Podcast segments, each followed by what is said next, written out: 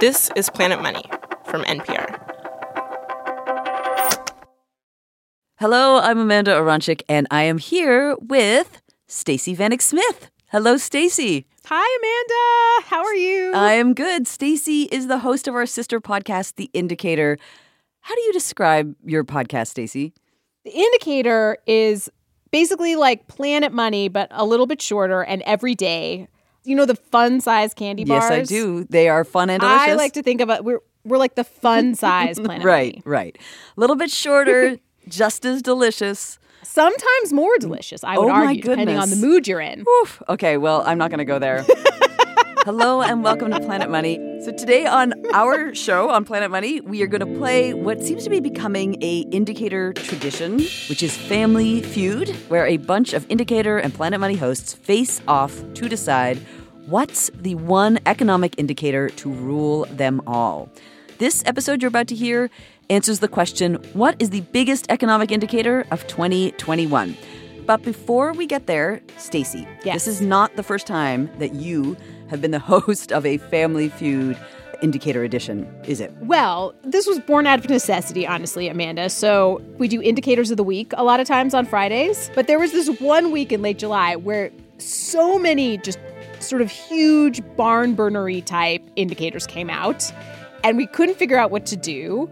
And so we were just like, let's invite some people over from Planet Money, and we will all make a case for why whatever indicator we are assigned is the most important. Okay. And there were these really big ones, right? There was gross domestic product, which is the sum total of all the goods and services an economy produces. It's like a huge economic indicator. There was also the Case Shiller Housing Index. The housing market has been on this very wild ride, so that's a big one. We had consumer confidence, which is you know, so indicative of how much people are going to spend and if they're going to invest. So uh, that's a huge Right. one. We also had durable goods orders. Those are like orders for big things like refrigerators and washing machines. And they're often seen as kind of a tell because they're a more expensive item. So they're sort of an investment grade items in, in a certain way. Oh, and then we also had corporate earnings, which were also sort of shocking and eye popping. So we we debated all of those. That is a lot of big indicators in one week. It was yes, it and was. and was there a winner? There was a winner, uh, the wonderful Mary Childs one. Uh-huh. She was fighting on behalf of durable goods orders, and I have to say, she had this stroke of genius because she she made her case with her dryer going in the background. Her dryer, of course, being a durable good. This indicator is a monthly report from the Commerce Department that shows how much businesses are ordering of stuff that's meant to last at least three years. Things like washing machines, tractors, airplanes, computers. She won by like kind of a lot. And how was a winner declared? We had a poll on Twitter, and people just emailed in their votes. Very good. Okay. Well, this is Indicator Family Feud round two back because it was so great the first time. And And the stakes have never the been stakes higher. have never been higher. It is the biggest economic indicators of 2021. And the feud is starting right after this break.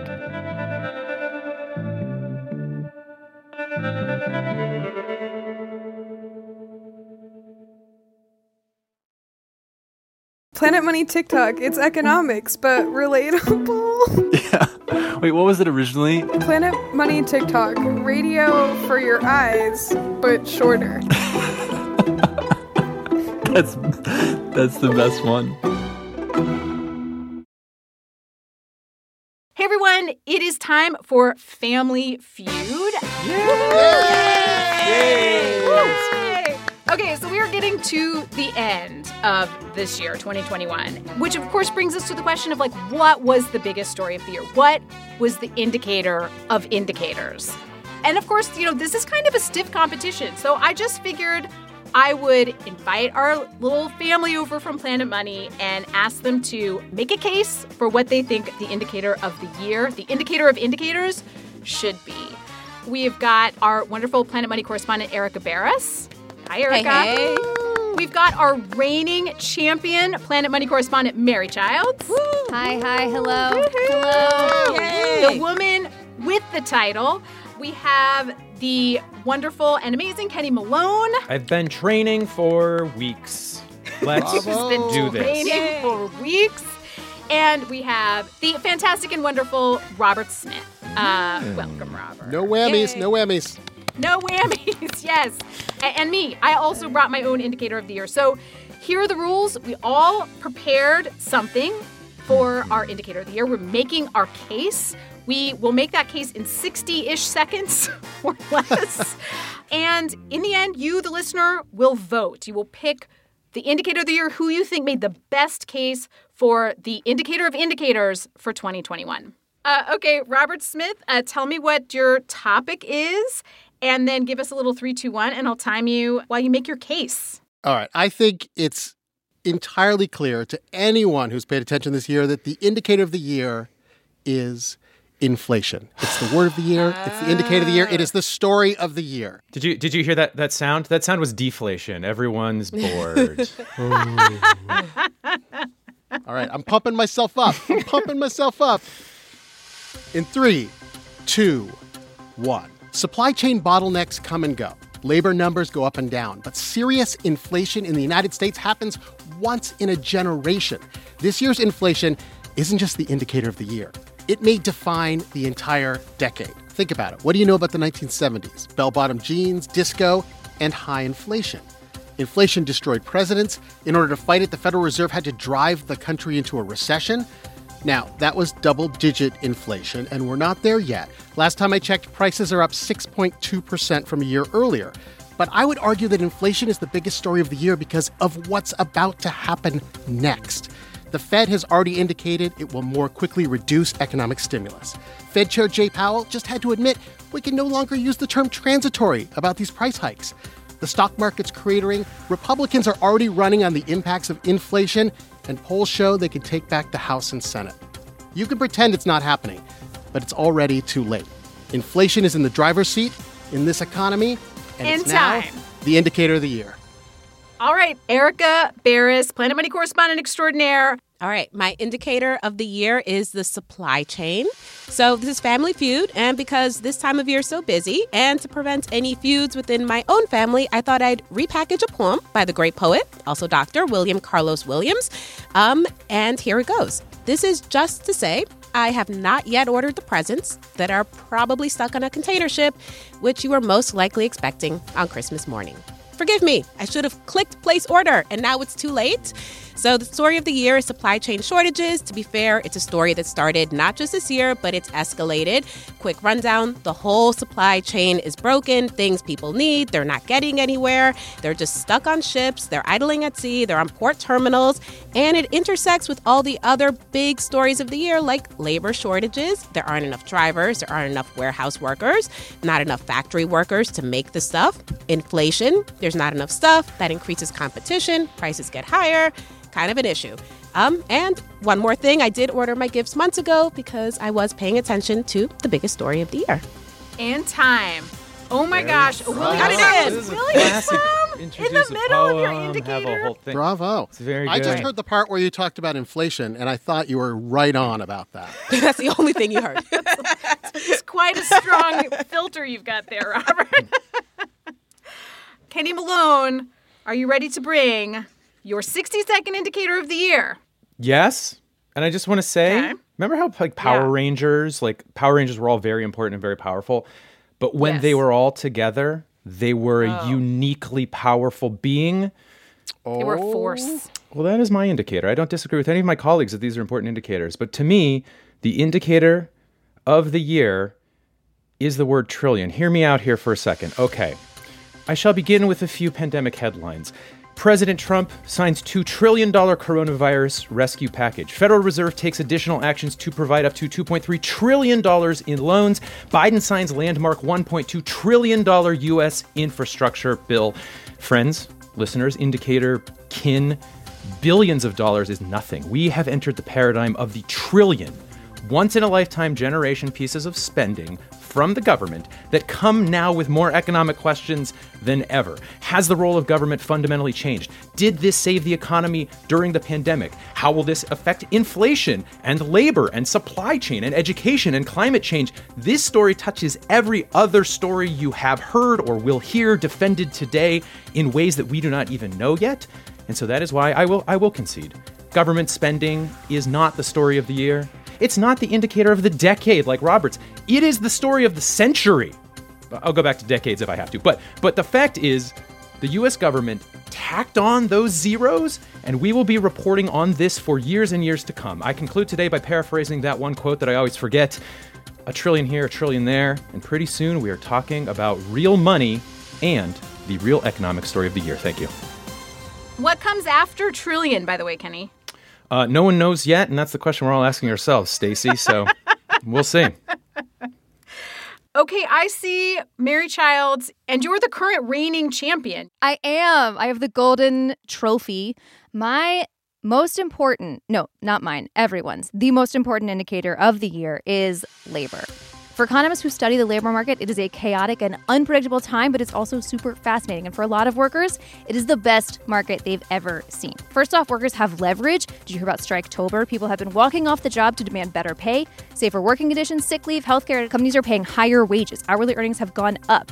And did you hear about the great resignation? People are quitting their jobs in record numbers, which is maybe contributing to the so called labor shortage, where a lot of companies are saying they can't find workers. The unemployment rate has dropped almost 4%. That includes improvements for black, Hispanic, Asian workers, for men, for women. We are regaining some of the horrifically unevenly lost ground from earlier. But we still have fewer workers than pre pandemic, which is kind of the big mystery. Like, where is everybody? So, for a while, people thought that maybe it was the additional unemployment benefits, but those expired and the problem didn't. So, is it like not wanting to get sick in a pandemic? Or maybe people are caring for a sick loved one? Maybe they retired and they're like, no, I'm good, I'm out. Maybe they dropped out because their kids or, you know, schools keep closing, their daycare's too expensive. Maybe it's years of draconian immigration laws. Or maybe everyone is a crypto billionaire and a TikTok influencer. But what we do know is that this is the biggest and best story of 2021, bar none, because it affects all of us and we all love a mystery.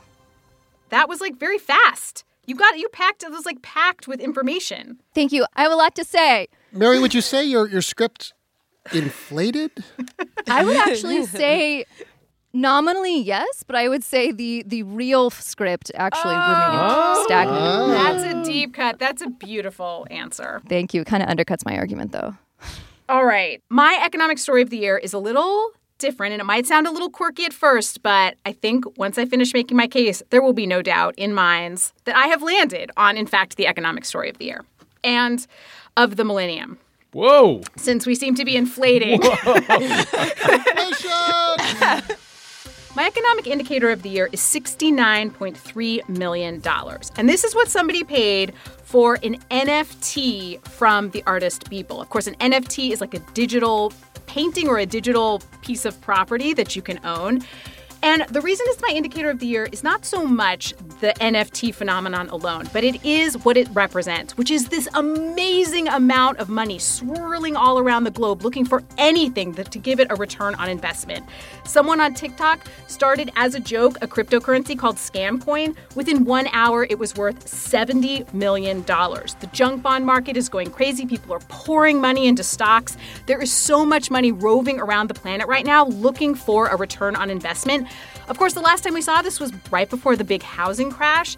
This is, we are in the giant pool of money again. This is like Planet Money's DNA. And I'm a little worried with all of this money coursing around the globe that, you know, bubbles could happen. And hopefully we will not end up where we did back in 2008. But I think this is why this is the story of the year because there is a lot of money chasing returns and it's showing up in all kinds of ways cryptocurrency, NFTs, junk bond market, the stock market, everything.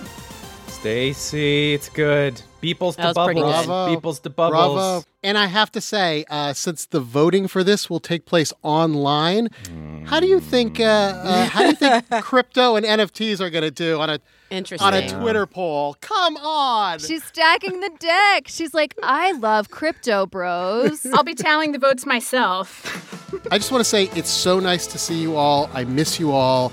This has inflated my Grinch heart Uh-huh. three sizes this day. And isn't that the kind of inflation that matters? Oh, the inflation of That love. was really beautiful. Loveflation. And it's real love, not nominal. It's real. That's right. That's right. I think that's the mm-hmm. economic indicator of the year. Love, love, love. The Indicator from Planet Money is your daily source for economic stories, stories that peel back this onion we know as the US economy. Today on the show, today on the show, today on the show, forget everything you thought you knew about the unemployment numbers. Listen and follow The Indicator from NPR. It's important that the audience knows that Stacey is wearing like a track jacket and is now holding like a cartoon stopwatch with like buttons that are bigger than anyone would need. I ordered it special. It's really hard to order a normal stopwatch now. Like they're almost not available. They all do like strange calculations to like eh, or they're like Bluetooth enabled. I just wanted a regular stopwatch with a stop and start button. That concludes Indicators of the Year, Family Feud edition. Tell us which indicator you think should be crowned the indicator of all indicators for 2021. You can tweet your answer at the indicator, or you can email them indicator at npr.org. Put indicator of indicators in the subject line. And to find out who won, plus the surprise prize, you'll have to go and listen to the indicator in the new year. We love to hear from you. Email us at planetmoney at npr.org. I will admit I single handedly go through all of the emails because I love them so much. So please write to us. We are also on Instagram, Twitter, Facebook, and TikTok at Planet Money. Today's show was produced by Brittany Cronin with help from James Sneed. It was mastered by Isaac Rodriguez, fact checked by Taylor Washington, and edited by Kate Concannon. Planet Money's executive producer is Alex Goldmark. I'm Amanda Aronczyk. This is NPR. Thanks for listening.